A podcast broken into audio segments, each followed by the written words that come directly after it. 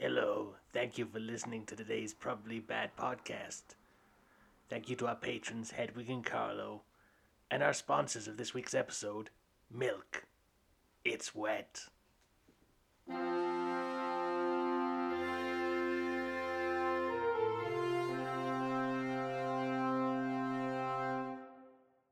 Hello and welcome to the Probably Bad podcast, a podcast which is definitely bad. I'm Pencil. and paper. And today we watched the first episode of the Dungeons and Dragons cartoon.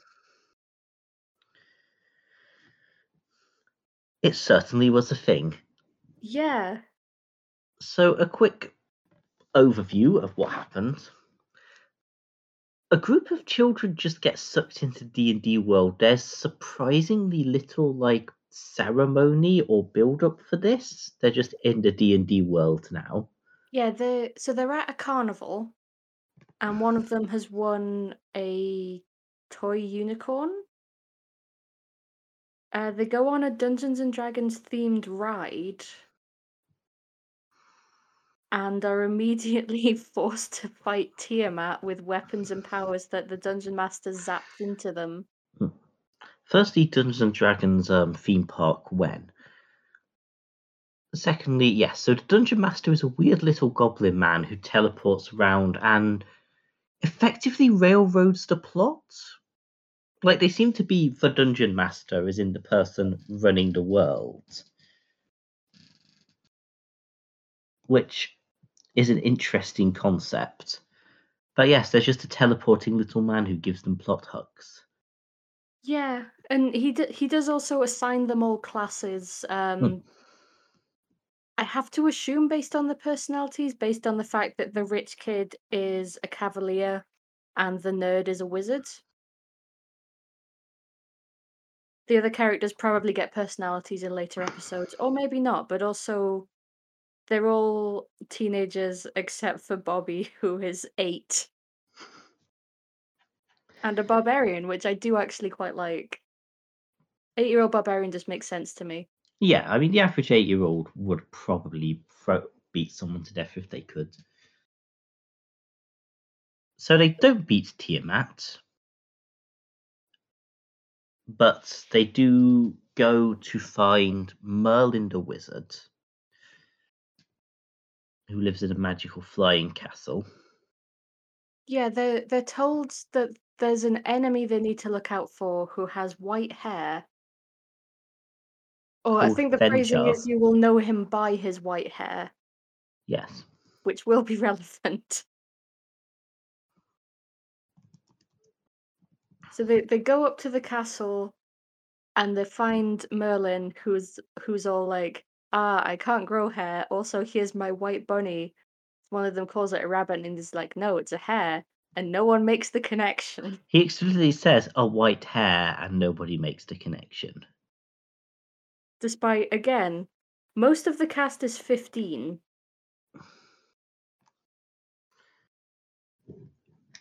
Um they also have to leave behind the unicorn, who incidentally is voiced by the voice of Fred Jones from Scooby Doo. Because sure. Yeah, the unicorn is awful. Yeah, it just kind of occasionally looks at Bobby in a cute way and is inconvenient. And I th- I'm pretty sure they left it behind so the animators wouldn't have to keep drawing a horse.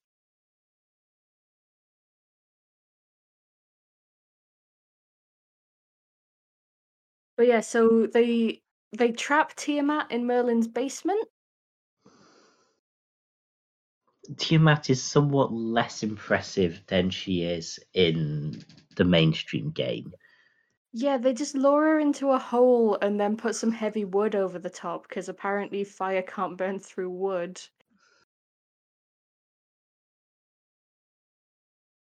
Like the the thing they use to keep the wood on top is magic, but the wood itself doesn't appear to be. It's just wood. Like, it is. I do like that they defeated one of the most powerful and iconic D and D villains in twenty seconds by putting them putting her in a basement. Yeah. Dean, probably bad RPG idea. Put the big bad in a hole and leave.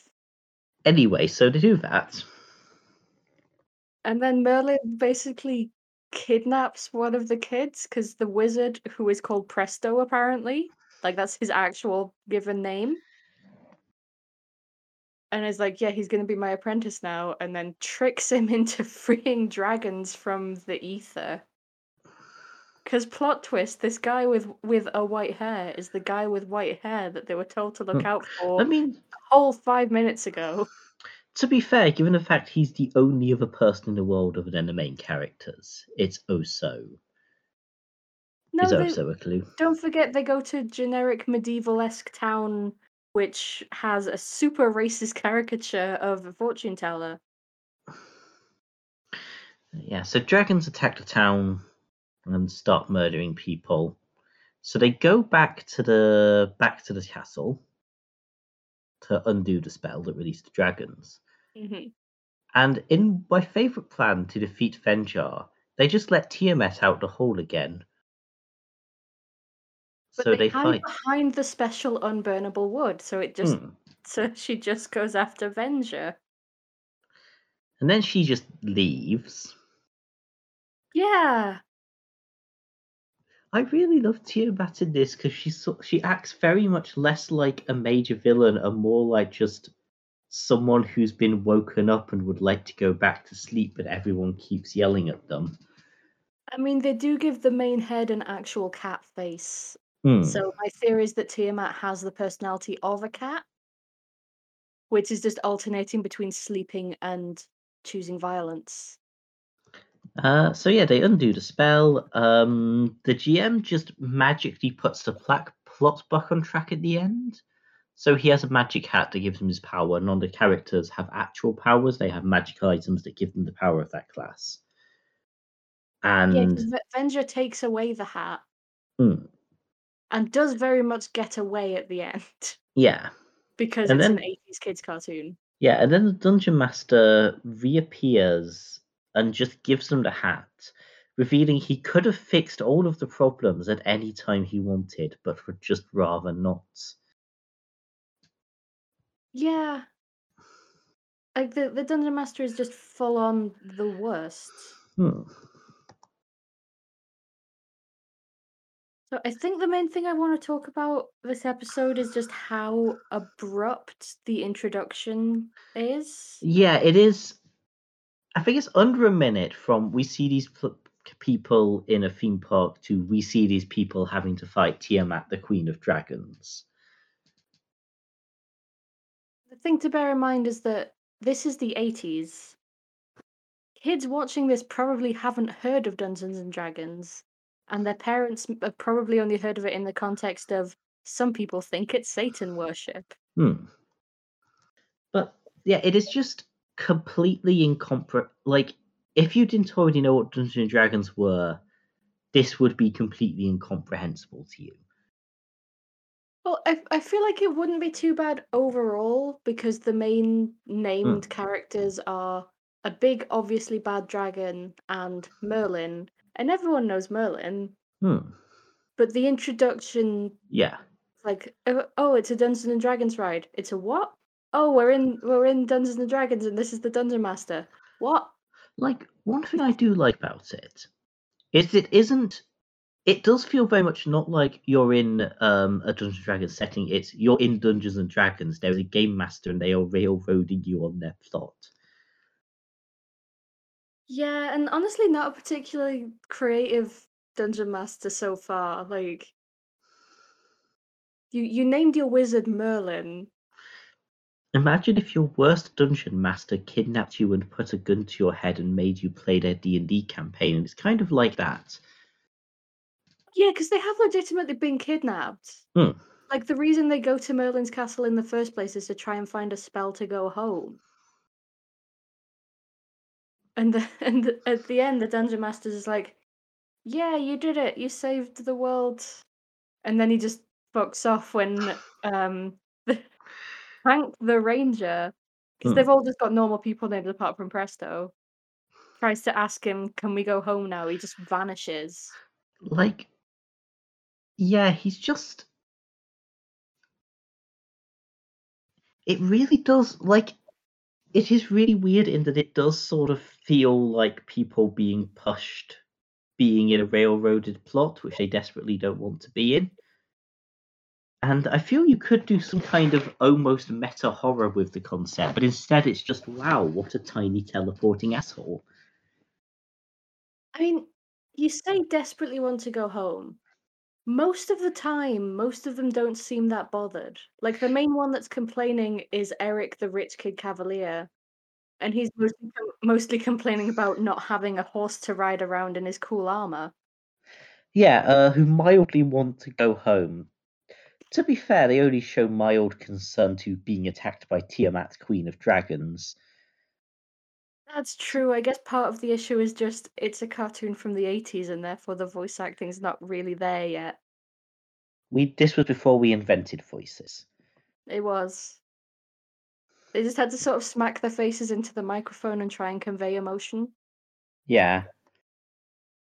Yeah, uh, expressing emotion wasn't invented until 1994. Hi, I'm Hazel, and I make a podcast with Liz called Bread and Thread, which you might enjoy if you are a fan of food or clothes or other interesting parts of domestic history. We find out interesting facts about things like regional foods, ancient breeds of sheep, um, pretty much anything domestic history. So if you'd like to know why it's illegal to import a sheep into Iceland and what was presented by Queen Victoria to Harriet Tubman, then you might want to check out Bread and Thread. Find us at Bread and Thread on Twitter or find us everywhere podcasts exist. I will also say though, I feel like there's too many kids. Yeah. Like especially I think she's called Sheila, who's like a, a thief rogue kind of character. Hmm.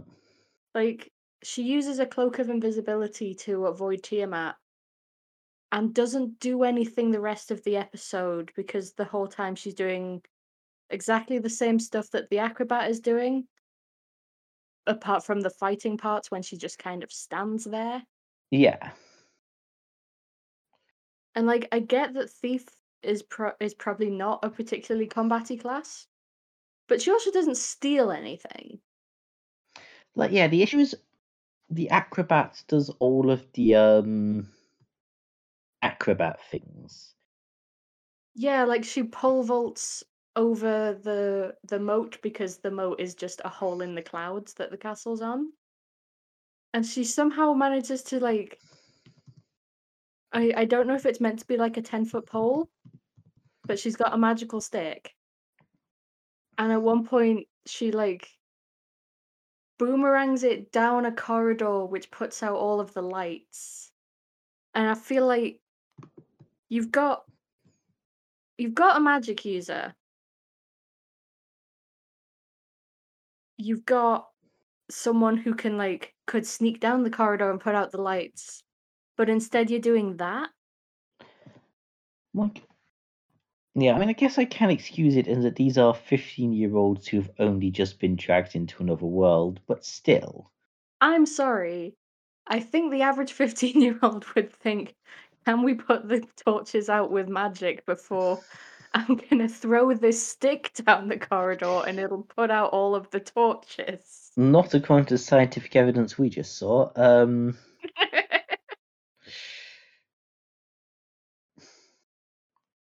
yeah, I- yeah I, I don't see the point of sheila maybe she'll grow to like be more relevant in later later session later sessions. I mean, fuck it, later sessions. This is just what if your D D&D game what if your D and D characters were sentient and didn't want to be D and D characters?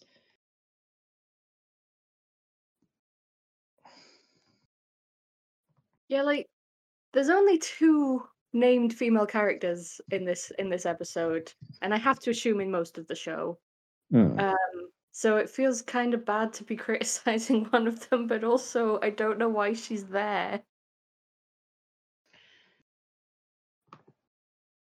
Like, because you've got a cavalier and a barbarian, you could have just made one of them the thief.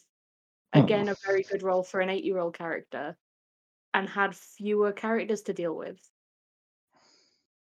Because this is a party of six plus a unicorn, Uh, Yeah, which feels it- like a lot for like a sixteen-minute episode. yeah, it is. Maybe it will drastically improve, but yeah, it's like I can only remember two characters' names: Go on. uh, Hank and Presto. Yeah, Hank is. He kind of becomes the leader, presumably because he's the one that looks the most like He-Man. Yeah, he he is he is the handsomest one, and ergo is in charge. Yeah. Um, I quite like Hank though. Hmm. Like he's he's determined and he's a ranger, which makes me biased towards him. Yeah, there's the rich chevalier. like a genuinely good leader. Yeah, He is the Fred. Yeah, like you know, you don't like. He's not got much of a personality, but the personality he does have is pretty good. Mm.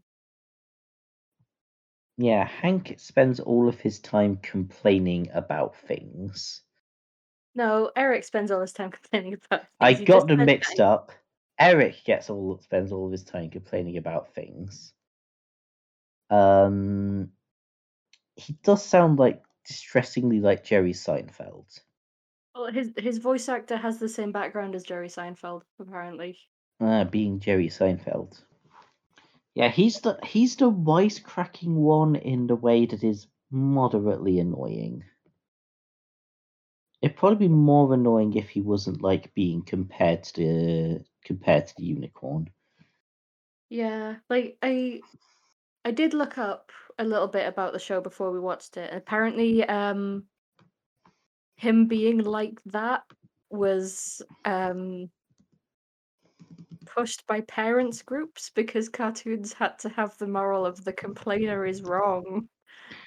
So he's there to complain about things and then be wrong. I mean, that does fit in with what his character was like. Yeah, I just I love the concept of that. So like, no, we need to teach our children to conform because it's the 80s and we're done with all of the interesting culture now. I mean, you know, we want to like negate the Satanism of um of Doc Doctor Who of Dungeons and Dragons. Also, probably Doctor Who. Let's be honest. But consider if everyone else is a Satanist and you're complaining, that logic makes you wrong. Like, if all your friends Mate. jumped off a bridge, would you do it? Well, yeah, because the complainer is always wrong.